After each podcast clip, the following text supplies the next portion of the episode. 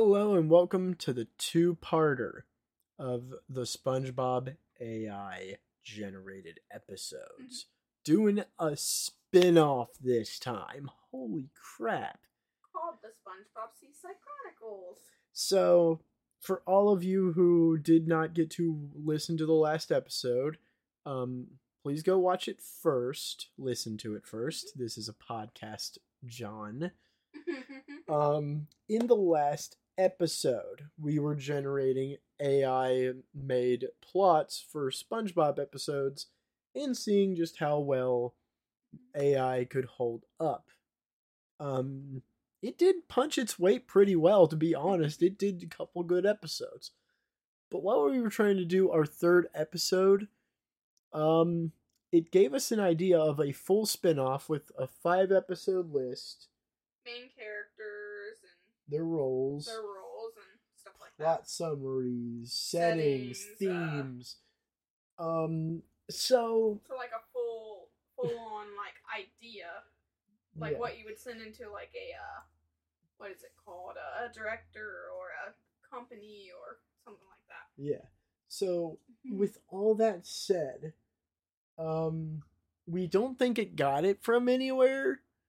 Um, and so this is directly after we were done recording the last episode. We started this one. We're just gonna go through it just like we were doing the other episodes. We're gonna take shorter looks at the episodes because they're only vague plot synopsis for each of the five that we have. Um, we might after we look at the five episodes, we might even spitball another one. Who knows? Um, let's get right into it. Um, first of all, Oh, Tell me your punch um. SpongeBob Seaside Chronicles. Um, I do like that title. I do like I the I title, do feel like I would definitely wear a shirt because there is a lot you could do for logo design with that. Right. Obviously. Okay, so the plot summary. SpongeBob's Seaside Chronicles takes place in the beautiful and mysterious underwater city of Coralopolis, situated far from Bikini Bottom. The series follows SpongeBob SquarePants as he embarks on a new adventure, leaving his job at the Krusty Krab to become a travel journalist. Wow. Wow, that's crazy.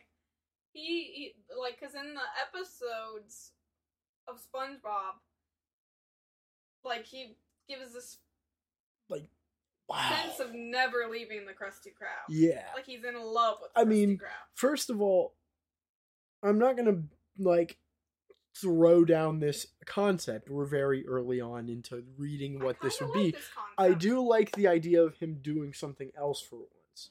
Me too. But let's talk about the implications of this for a second. Because over the several hundred episodes of SpongeBob, there are many where he is fired, forced to take a break. And he still goes back to the Krusty Krab. But notice every time that happens, Krusty Krab fails. Without him. Mm-hmm. So I'm led to believe that if this would happen, there would be no there would Krusty be no Krusty Krab. So the Krusty Krab, as far as I would be concerned, in the background would be a dead business, or at least a struggling one. Right. Um, Unless they could find another fry cook in Bikini Bottom that's half as good as SpongeBob. Yeah.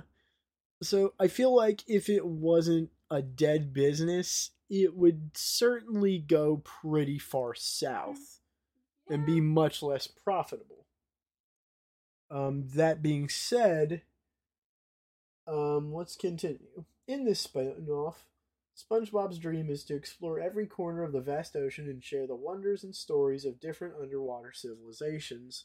Along with his best friend Patrick, who joins him as the camera operator, they create a vlog style show that airs on a channel back in Bikini Bottom. Awesome. I kind of like this Okay, concept. so it's kind of travel um uh, channel style towards Bikini Bottom. Right, Okay, I kinda like. Um, Main characters so SpongeBob, as we've talked about, is our beloved, our lovable and optimistic sponge. Now, as the curious, adventurous travel journalist. Patrick, best friend and camera operator, although he's not the most competent, his comic relief is priceless. Um, in recent SpongeBob, um, I could beg to differ, but I mean, it's it's being optimistic. I'm not going to take that away. Cheeks, a brilliant scientist and inventor who occasionally joins them on their adventures. Awesome! So they even got Sandy in there. Oh, Squidward tentacles. now the new manager of the Krusty Krab, Squidward provides sarcastic commentary from time to time. Cool. What? Gary, SpongeBob's loyal pet Snell, who is has a secret talent for finding hidden gems and artifacts. Okay, I'm gonna back up to Squidward. So this confirms at least. Um, by the way, we are not reading ahead, so So this kind of does confirm. this does confirm that this he, that uh, Krusty Krab isn't dead. Right, and it kind of does confirm that he, you know, can uh, finally be happy. I mean, he's the new manager. He's still Um, sarcastic. I see no mention of Krabs, So I wonder. so I wonder if he retired. I wonder if he retired. Well, it said that Squidward was the new manager, so I mean, maybe remember though. Krusty Krab 2 in the first movie, SpongeBob was supposed to run the Krusty Krab 2 at the end. Oh, So I'm I'm wondering if Krabs is retired. oh, Um I do think that having um Gary be a kind of treasure finding snail is kind of cool, that is a cool especially concept. because there is an episode of the main series where there's a magnet in his shell that pulls coins and stuff and it feels kind of like a semi callback to that. Um overall, I think the roles that are in place here are pretty nice. because I think they're real, real nice for each character. um I'm gonna go ahead and kind of like go on a bit of a tangent to tell you I'm hoping if they were to do this, they would make a whole new extra set, like you know the the fish in the background, um you know, all your background characters would need to be scrapped and made new because Right. he's in new locations. See, you know the problem though. You can't use Old Man Jenkins or Fred. Right. The problem I have though is uh not with this. It's with the fact that they could have came up with something good like this instead of like making a spin-off with Patrick. Like even even a chat GPT could come up with a freaking good spin-off. Better Look, than the actual writer. I I am all for making this an episode about like ripping Patrick's show a new ass. but, like, we we've got better things to do. Look, I am willing to open the soapbox. I am. Not today. Just like with the Velma show in the short-lived cartoons episode, I'm not doing that right now. and we gotta get back on topic Okay, so and get to the setting. um the setting And it says Coralopolis Mhm. is a hard thing to say, first of all. Coralopolis is an underwater city with advanced technology, bustling markets, and diverse sea creatures from different backgrounds and cultures. Each episode can take SpongeBob and Patrick to a new location, whether it's an ancient sunken temple, a magical kelp forest, or a bustling metropolis. You see, now, Mhm. I do like the idea of having a big Odyssey style adventure for SpongeBob. I do think, I do love seeing kind of your new backgrounds in a SpongeBob I episode. think it gives it like a. I don't know. I think it gives It it. gives it a worldly feel. Like, feel to it Yeah, the new, like I said, worldly is the because word. you get You know, see more 'cause- of like the ocean yeah. than just Bikini Bottom. Now, I will say, since it's trying to just be so diverse, one thing is it's got to be a little careful right? to not be offensive while being diverse, because cartoons do tend to oversimplify. Yeah. Like, we want to make sure that nothing mirrors the real world. Like I wouldn't want to be the one to go into what I'm saying, but I think we all know what I'm we saying here. Say though what needs to be said. Yeah, like it's it's kind of those things like we don't want to I guess I'll just use an example here is we don't want to have a Chinatown style place in SpongeBob that's so oversimplified to be in a cartoon that it becomes a little offensive. Right. They would have to come up with completely original country style things and new traditions and stuff. Because if you don't, you end up alienating your audience. And I do think that's actually a problem. Right. Um, I do like the idea of there being a new setting each time because, again, that's kind of the concept of this whole show. but again, it's a thin line that we have to walk if they would do that. And I thought that was worth mentioning. This is probably where we're going to spend the majority of our runtime is The here in the episodes. episodes because I'd like to expand each of the episode ideas if we can. Right. Um, the first one I actually already know one thing I want to do with this episode that I'll get into here in a second. And it is called the Kelp Forest Enigma. So, SpongeBob and Patrick explore a dense kelp forest with strange and wondrous creatures. They must uncover the mystery behind the forest's guardian to reveal its secrets. Um, I like that. It's kind of cute. yes. As much as I don't want to kind of blow the concept I have all at once, it's kind of hard not to. Right. But you know who I think should be like the guardian? Who?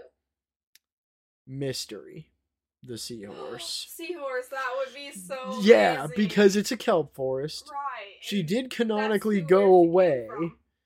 Um, She came from a kelp forest, didn't she? and maybe she could be like, because I mean, kelp seems like it's something a seahorse would eat in the world of SpongeBob. We never got any kind of confirmation on that. Right. but maybe that's where seahorses could roam and maybe a few other fantastical fish um Right. and so that's kind of my concept for who i think That's the forest awesome guardian should be done that way we can kind of get a little callback back to classic spongebob that it seems like modern spongebob writers like to do Right. but kind of give us context as to where certain characters went Right. there is a lot of one-off characters in SpongeBob that I do think I am still curious after all these years where they went, and I do like that being where mystery went. Right. Um, Number two, the cursed lagoon. so I'm trying to think of anything else about the Kelp Forest Oh, okay. Enigma. Uh, So, honestly, the Kelp Forest Enigma is actually something I feel like would be elevated mostly by visuals. You know, like they could kind of go on sort of an Easter egg style hunt, or maybe even like a scavenger style. Um, here's a clue to the next clue kind of plot line. I do think that's how the Kelp Forest Enigma might work best. or maybe they could find like a uh, ancient relic. Oh, and like it's a piece of something else Right, that they find at the end, mm-hmm. and that's maybe where mystery is is alongside that bigger thing.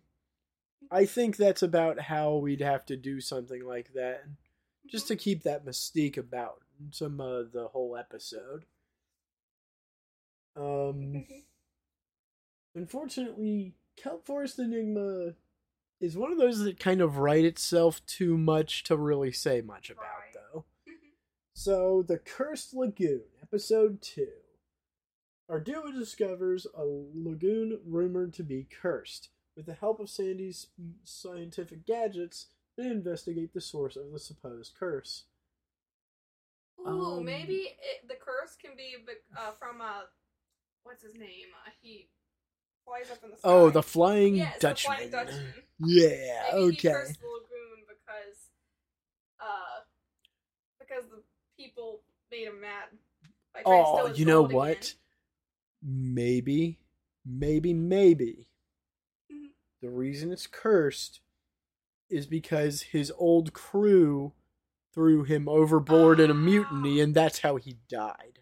Yes, and he cursed it because of that. And that's why he cursed it. And there is a cursed gold chest down at the bottom.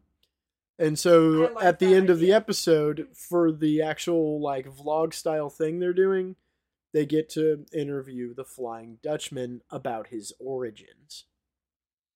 and then it Ooh. becomes uncursed. Then he forgives. All right. See, I- I kinda love episode, that. Um, it kind of that kind of reminds me of Shanghaied in a lot of ways in concept, but I think it's kind of like a reverse version of Shanghaied. Um, because in that one, that's the one with the perfume department gag Right. and them becoming um uh, like miss the uh Flying Dutchman's uh crew. oh yeah, that one. Yeah. And I think um, Squidward gets thrown into that dimensional rift with all those really creepy things. That's really cool. Hmm, Oh man, I'm I'm into this. I'm into this. I like that idea. Um, Just like Kelp Forest Enigma. Um, oh, I like this one I feel like the, the the shit. I feel like the Curse Lagoon would Yeah. have to be full of slapstick, unlike the last one where you know, like your physical comedy. Oh yeah. Um, because I feel like with the last one, the mystery is Yeah. enough to carry it as an episode at the Kelp Forest Enigma. Plus with this one, I feel like uh, if it didn't have some more like different comedy in there, it yeah, might make it a little too serious. yeah. Because I feel like it could be a very lame thing just to have a "oh woe is me" episode for the Flying Dutchman. Right. because he's too confident and too upbeat to really be a woe is me know, You can guy. make it where like uh, they can't touch the water either, because something funny happens if they do. Maybe just in a gag out of nowhere, right? Just someone tries to swim in it, like just you know, Patrick. not Patrick. I'm talking like maybe some kind of like Oh, you know background character. background character um tries to swim in it and gets attacked by a massive rubber duck that just comes out of nowhere or something like that you know like something into a huge bubble and floats away. yeah it's something like Silly. that like is horrifying but it is in the dumbest way possible you know it can't be something because it is still a spongebob property it can't be anything Right. gory or anything but i feel like it has to be ridiculous like the two we just said. I mean, the the stupid Flying Dutchman has the perfume department and wears a sock on his tail every once in a while. So I mean, we already know that the Flying Dutchman may be a little like mean and all, but he's not the worst dude ever. I do like the Flying Dutchman. though, He's great. Um, number three, A Tale of Two Kingdoms. SpongeBob and Patrick get caught up in the rivalry between two underwater kingdoms, trying to bring peace and understanding between the feuding leaders. Alright, so, reading A Tale of Two Kingdoms kind of puts me in the idea of an old SpongeBob episode that I don't even know which season this is from. I'm not even going to attempt to remember. But in this episode, there was a bunch of people reenacting civil wars, kind of, and SpongeBob and Patrick do a clean and dirty battle. Now, what if this was actually them fighting about clean and dirty, like a full on actual war about it? That somehow that old episode had begun. Oh, And so that would be a really cool callback right off the bat. And it could be kind of um, Capulets and Montague's Romeo and Juliet type fight. Ooh, and throw in part where like uh they also are feuding because their son or the son of the one and the daughter of the other. That's what I'm saying. That's what I'm saying. Um, but not only that, maybe it's not a love thing. Maybe it's that those two are like jealous of the dirty one being clean and the clean one being dirty. So they constantly like have the dirty one clean get cleaned up while the dirty one like gets the clean one dirty so that way they can have it their way. right. And so like whenever their actual sides see what they're doing, they get real pissed off at I them. think that they're actually in love, but they're not. Yeah. And they're just like, it's not that deep. I just don't want to be clean. Yeah, and I don't want to be dirty. you know? That'd be funny. Um meanwhile, I do think that as much as I don't like the annoying SpongeBob and Patrick angle, Yeah. I feel like their best role would be to make it worse. By complete accident, they're trying to help, And they make it worse. but they do make it worse. By trying to show the dirty side how fun bubbles are to play with, which cleans them. and show the other side. How fun it is to dig holes, maybe, like Patrick tries to teach them to dig holes, but that gets the clean side dirty, and that makes them pissed. and then they declare war on SpongeBob and Patrick. Yeah, then they get ran out of town, which leads into number four, the Deep Sea Masquerade. They stumble upon an underwater masquerade ball where they must find hidden treasure and uncover the identities of mysterious attendees. Ooh. Oh, First of all, cool. They have to. I do love the Masquerade Ball as an entire concept. I love any kind of media with a Masquerade Ball immediately gets a point for me. Um, especially rom coms. I mean, if I'm being honest. Right. Um. I'm a little sucker for romance. Me Okay, too. sorry. Um, just as you guys figured out in episode Mhm. one, I got a soft spot. Um, but the deep sea masquerade, um, I feel like it should start with Sandy giving them kind of a mission to try to figure out who somebody is. Give them a Right. motivation, try to like and, it and she offers says some treasure. Identities of mysterious attendees, but I think they should be just trying to get one. I do think that's one thing I will kind of veto. Instead of multiple people, they're trying to figure out what one person is. Um, and they have only like the look of his mask is all they know so far when they get to the dance. Um, obviously, we'd have to put either SpongeBob or Patrick in a dress, and the other in a tux.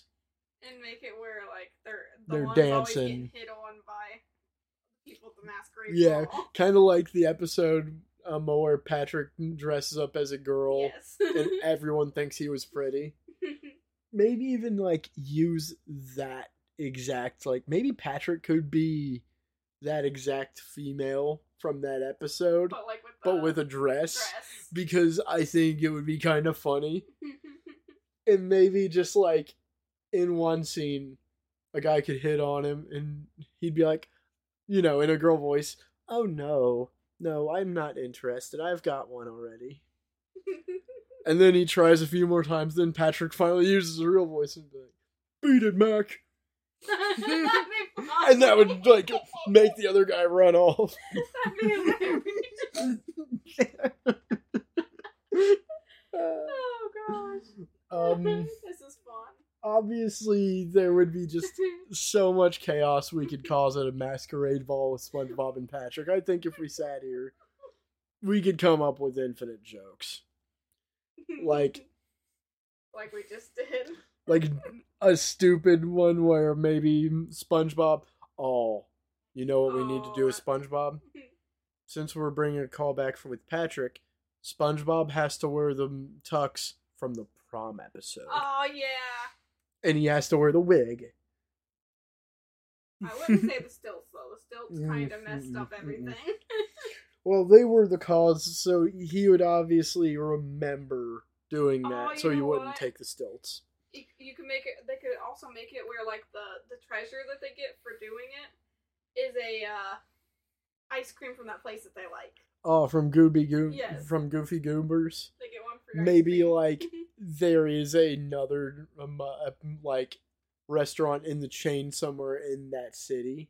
right, and they get one free ice cream if they do it. Yeah, exactly.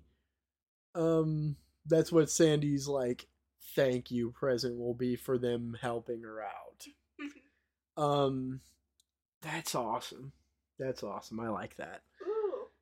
Okay. Um, Robotopia. Oh gosh. This okay, I'm gonna preface this before we read this. This is probably the shortest prompt we have. right. I haven't read it yet. Let's just hope it gives us something. Because it looks awful short. Enter encounter a city entirely inhabited by robots and must blend in to avoid suspicion while learning the robot's parti- peculiar way of life. You know what they could do with that? Actually, there is. I I just thought of something really good, What's that? and that is they could actually make it where they have to blend in because the robots actually do not like humans, Hmm. Or like because the robots are suspicious of humans, or something like that. Yeah, I could see that working. I'm trying to think of how we could kind of because the the main kind of takeaway that I think we should be focusing on in this episode because that that kind of writes itself as an episode. You know, mm-hmm. they go around a robot city. That's kind of a good episode concept on its own. Ah, What I think we should really be focusing on, I think you're right on that. They should have to blend in because there's consequences if they don't. Um, we need to think of how the robots live. Like maybe they have ten underwear. So they have to like so they have to like literally paint their stuff like the color yeah, so they have to like paint the underwear white. and paint their like skin silver. Yeah. Um every once in a while they'll obviously go and drink oil from an oil bar. and go beep boop. Yeah. Maybe they like get some um like some kind of remote that beeps or boops when he when they press a button. That way it's more you authentic know sounding. cool, like thing though, it, they can make it where like they've been acting like robots so long, like the like the other episodes, like M- Mimicry Madness, and they think they're Oh. robots. Yeah, like maybe this is one where they could like for the last like quarter of the episode, they could be back mm, at Bikini Bottom for a quick visit and and they think they're robots. and just, like during the press conference because they are doing a TV show. right. Maybe they're there to like promote the TV show, answer questions, but they can't stop talking like robots now. that would be really fun, I think. that would be awesome. oh man. So those are the five episodes it gave us. Um honestly, I was thinking about doing another episode, but I think these five are very very good start to Oh, the series. heard the themes yet So either. the themes. The series focuses on exploration, friendship, cultural diversity. We'll get back to that. and environmental awareness. Each episode Um, teaches values, valuable lessons about acceptance, empathy, and the importance of preserving the ocean's beauty. I like that. Two things about the themes. I do think this is a very important theme. I think they're right on the nose on what it needs to kind of focus on. But cultural diversity, Is it's like I said, it's like I said before. they can't base it on real cultures. Um, I want to reiterate that because I do really think with cartoons, it's kind of going to be hard with a SpongeBob style script to not oversimplify things to Mhm. being at the point of insulting. Right. Um, I wanted to reiterate that heavily because I do think SpongeBob does not have high enough writing to fix something like that. But one thing is preserving the ocean's beauty. Is a really good one. Now, this is a good one. But they may have to put some stuff in Robotopia, like make them all show that they recycle heavily in the robot town and Oh, stuff. Because, something. With I mean- robots, wouldn't they have to make them waterproof as well? yeah. But the big thing is, robots would make a lot of waste. Yeah. And so they would have to make them like recycle. And... They would have to either do recycling, that would be a kind of way to show that in the robot thing. I also think they should explain their energy source and make it some kind of clean energy source that we could find Right. underwater. Like maybe the robots get their charges out of underwater geysers or something. Right. Because that would be awesome. we can't just have them powered by gas. I mean, That that's would- just ludicrous Yeah, that would suck. Because that would actually just be I, I will revoke the oil drinking joke from earlier for this Yeah. reason because I do feel like if it wants to be like aware, Right. we can't have that. Um, with SpongeBob D- Seaside Chronicles, we delve deeper into the vast ocean's uncharted territories, meeting fascinating new characters and uncovering the hidden wonders of the underwater world. The spin off retains the humor and charm of the original series while exploring fresh narratives and settings. I like that. So, okay. I did like it.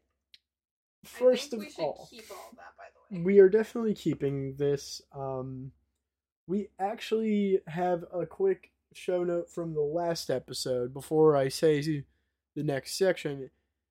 We could not, for the life of us, remember to grab the second, uh, like the bubble treasure concept down on text. So. So maybe sometime I'll get some kind of text typed up, but kind of don't hold your breath on it. It is very hard to type from uh, from voice, so that might be ixnayed for the moment.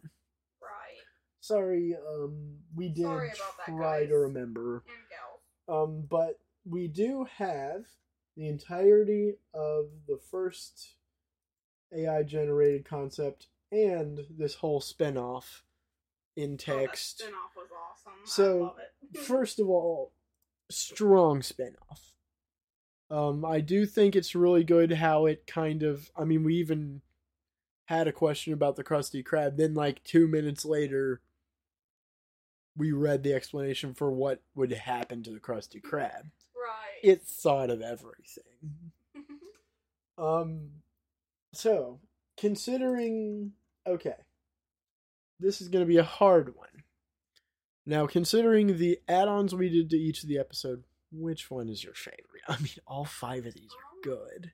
Wait, which uh, the episodes? Yeah, which one is your favorite? Um, Um, mine would have to be the Curse Lagoon. Curse Lagoon. I mean, it is and a pirate theme. Yeah. Those two. I think those two are great. Kelp Forest Enigma is probably my favorite due to the callbacks that we came up with, and I also do kind of like A Tale of Two Kingdoms myself. It's kind of cute too. Um, I don't know. It's so hard to pick a favorite because they're all. there's so many good. I think the weakest is Robotopia, Yeah. but that's no surprise because, like I said, it does have the shortest prompt, giving us less to work with. Even though this has nothing to do with it, they should make an episode where like SpongeBob and Patrick move over by the Krusty Krab They did. to, to make uh, Mr. Krabs more money. They did. What? Yeah. There's an episode where I'm. um uh I never seen where he it. does that. I need to see that now. It's a pretty late season episode. I might have to look it up and tell you which one it was. Um overall I I absolutely love this unapologetically. I think Seaside Chronicles is something I'd love to see a style Right. like this. Obviously, Nick would never do something like this exactly the way we have it, but is it bad that I want this? I mean, it's so Someone good. it. It's so other people good. that knows how to do like cartoons. Um, they could literally put that they don't own the rights to it. yeah, just have it a parody almost. Yeah. Right. Um, either way, um, that has been SpongeBob Seaside Chronicles. Um, please tell us what you think of how you would write the first five episodes, kind of like we, you know, we kind of came up with some extra things for each episode. Tell us what you think you would do, um, wherever you're listening to this, or you know, comment somewhere. Um, And listen in for more. Thank you all so much for coming to the first two parter. By the way, I realize we have never done an episode in the same style as the last yet. Each of the episodes have been something different so far. It's not going to be like that forever, we promise. Um, it's just that we had so many good ideas. And this two parter kind of wasn't really our idea so much as it was the AI's idea. We just kind of And we just- on it more. we just was like we're too late in the episode to do this but we have to do this now i mean what can you do? Either way thank you guys for coming on by. My name has been john the nerdy. That has been brit the beautiful. And we'll catch you in the next one